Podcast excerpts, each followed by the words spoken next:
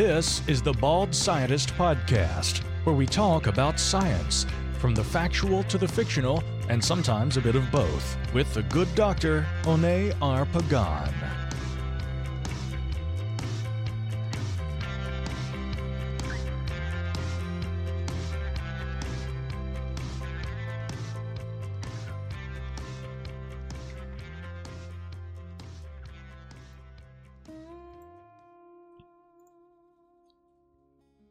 Hello, everyone, and welcome to a special holiday episode of the Bald Scientist podcast. I am, of course, your host and favorite bald scientist, Oné. I hope you and yours are staying safe and healthy, and I also hope that you are already enjoying some leisure, well deserved leisure holiday time. To my student peeps, congratulations, another semester on the books. I am kind in a reflective mood this year at the end of the year, and I have so many things to be grateful for. Today is December the 23rd, and in exactly one week from today, I will turn 57. When did the quote unquote dude in the mirror became quote unquote sir? I am grateful for that, don't get me wrong. I'm also grateful for being in reasonably good health. Grateful, of course, for Mrs. Bald Scientist. Grateful because I have all my children with me grateful because I returned to teach and research in person, and for so many other things. I am also grateful for you, my peeps and tweeps. Social media has many not so good things, but without a doubt, it has allowed me to meet people who, in all likelihood, I would not have met otherwise. I even got a Twitter sister. Hi, Jen. I am also grateful for, and you knew this was coming, for my latest book drunk flies and stoned dolphins. You know me and where this is coming from. This is unapologetic geekiness. If you want to know more about it, I have appeared in a few podcast interviews that I have shared on social media, and it has been a lot of fun. And I will be more than happy to talk to you about it at any time. Thank you, one and all, for your kind comments about the book. Those of you who have gotten it and tagged me on social media with it, and especially to two incredible friends who shared my enthusiasm for this live event of mine and helped me launch it online.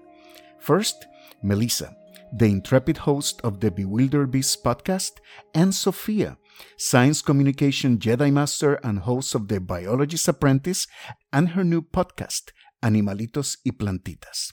The launch of Drunk Flies and Stoned Dolphins wouldn't have been as fun as it was without you. So, again, from the bottom of my heart, Thank you.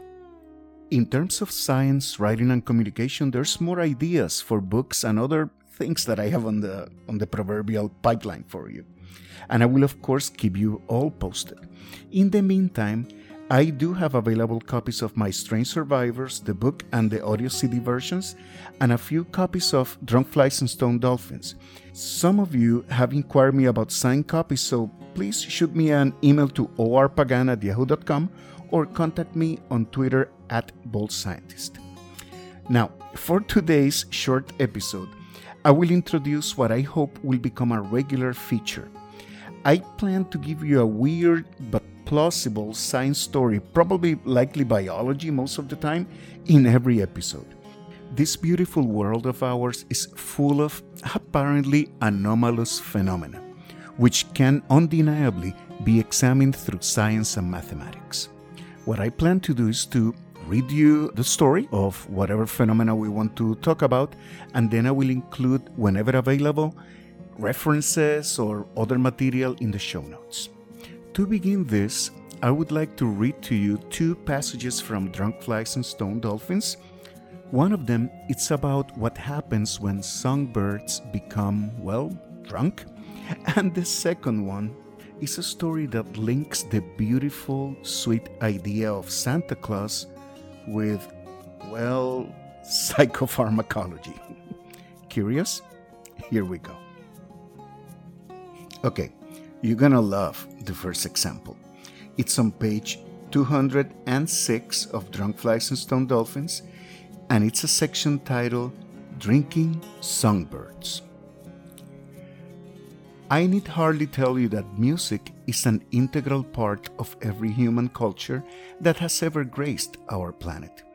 Music can express feelings of love and hate, sorrow and happiness, patriotism and nostalgia, among many others.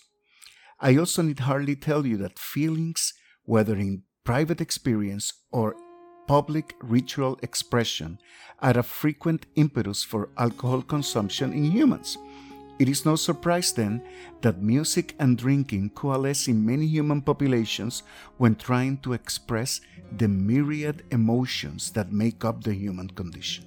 In fact, there is a whole genre devoted, devoted to the integration of singing and alcohol, drinking songs. Drinking songs are frequently sung in, in a ceremonial or recreational setting, oftentimes by a group of friends or even very recent acquaintances, say at a bar on New Year's Eve, as a way to bond over some of those aforementioned feelings. As these songs are not usually performed for a paying audience, zeal is prized over skill, and in general, technique is the least important component of drinking songs. Strict adherence to the lyrics is often optional as well.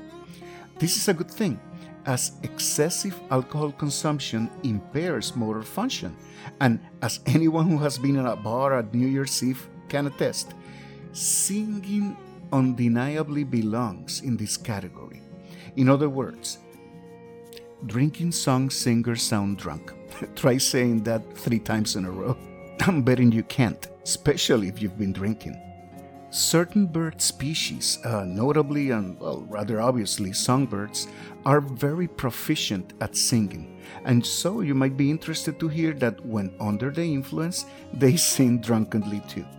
A paper by Dr. Christopher Olson and his collaborators at Oregon Health and Science University, in a paper with the right on point title of Drinking Songs Alcohol Effect on Learned Song on Zebra Finches detailed the effects of ethanol on the quality and structure of the songs sung by zebra finches, Taeniopygia guttata. The zebra finch is not just any songbird.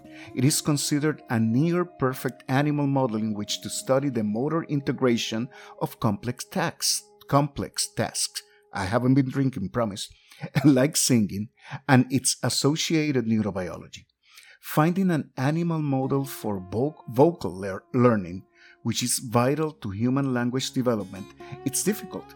Many mammals with whom we share other cognitive similarities are, well, rather taciturn. Zebra finches are not only one of the very few species that engage in vocal learning, but the way they learn and produce their songs is surprisingly like the way humans learn and produce speech. So, Familiar with the effect of alcohol on humans, Dr. Olson and his friends decided to get these birds drunk. They were surprised to find that they had little trouble convincing the finches to drink. In fact, these birds, given access to alcohol spike juice, increased their fluid consumption. And once they're drunk, well, they sang, sang sounding drunk. Their singing was a bit sloppier, a little bit less organized, and it was also a bit quieter. This is a sharp contrast to my experience of drunken humans. The more alcohol consumed by a particular bird, the more maudlin its song sounded. One of the best studied characteristics of the songs of these birds is their complexity, which includes distinct syllables easily identified. Interestingly, alcohol consumption affected different syllables unequally. This is much like when humans singing or speaking, uh, when drunk, pronounce certain words without any problem, but find the pronunciation of other words more challenging. For example, occasionally, when a human led drinking song is in full swing, the uttering degrades to muttering. Ditto for songbirds. Also curious was the fact, excuse me, that the birds had alcohol concentrations around the legal limit for humans, but even when their singing was affected, their flying, perching, and similar motor skills did not seem to suffer, suggesting that other neural areas were involved.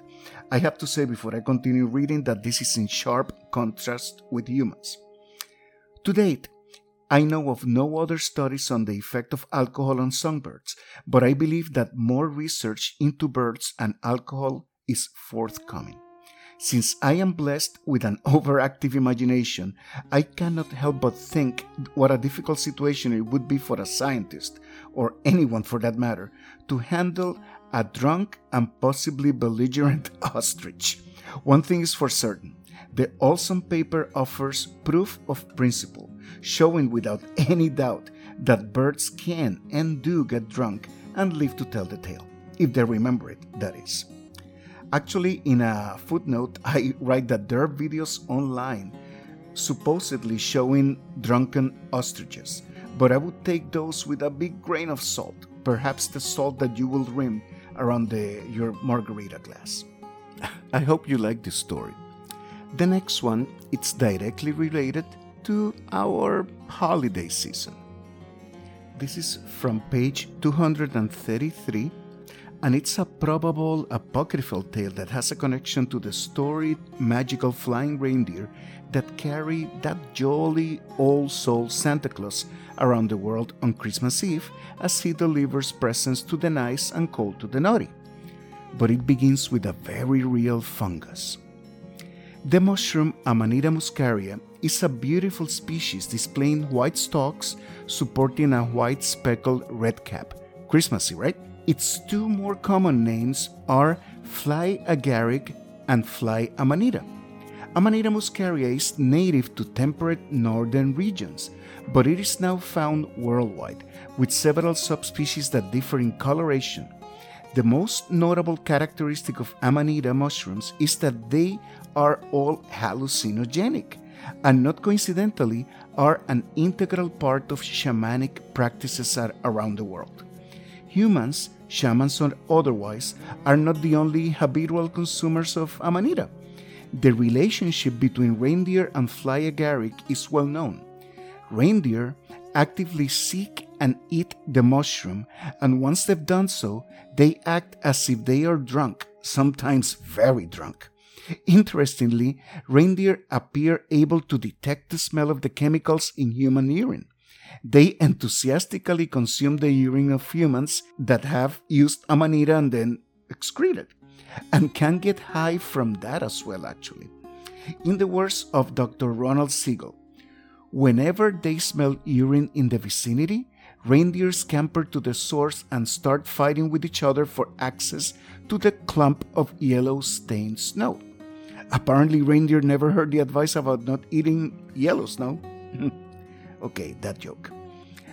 to be fair, it seems that reindeer are attracted to urine regardless of the source or whether the originator of, originator of said urine has consumed psychedelic mushrooms. In fact, one of the techniques that native peoples use to attract reindeer to their camps is to place strategically located buckets of urine, and apparently this works like a charm in an apart, not not from the book, but but in an apart, it may be that reindeer, I don't know, collect minerals from urine or something like that. Anyway, I go on. Reindeer behavior in response to feeding on amanita or amanita-laced urine it's well documented in native cultures. This is not the apocryphal part. No. The apocryphal part is the connection between the fly agaric shamanic culture reindeer, and Santa Claus. A controversial hypothesis propose, proposes that amanita consumption by native shamans is likely at least partially the origin of the Santa Claus story. Believe it or not, several lines of evidence seem to support this idea, and uh, there is a bunch of uh, references in the back of the book.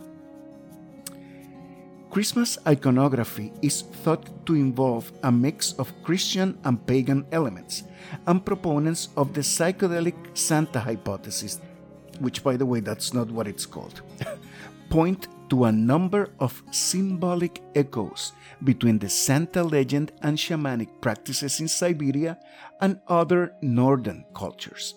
Reindeer were important to the indigenous people of Siberia and we have already discussed the reindeer connection to amanita mushrooms.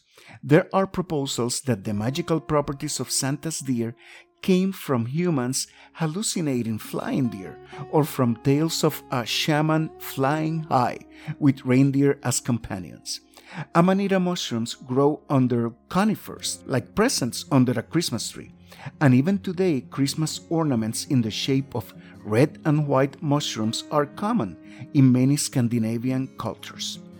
Claims that this beloved character originated from shamanic traditions are far from being universally accepted. Don't write me a letter or an email. But it is certainly an interesting connection to think about, don't you think? okay, everyone. I hope you enjoyed this small holiday uh, present uh, from us. Merry everything. Happy everything. I hope you have a, an awesome new year. Stay healthy and safe. I will see you in about a week or so. And please, if you can and if you want to, please remember to rate the podcast, the blog, and the book and review it if you wish. This is your favorite bold scientist, Oné, signing off. Ho, ho, ho. Help myself. bye bye.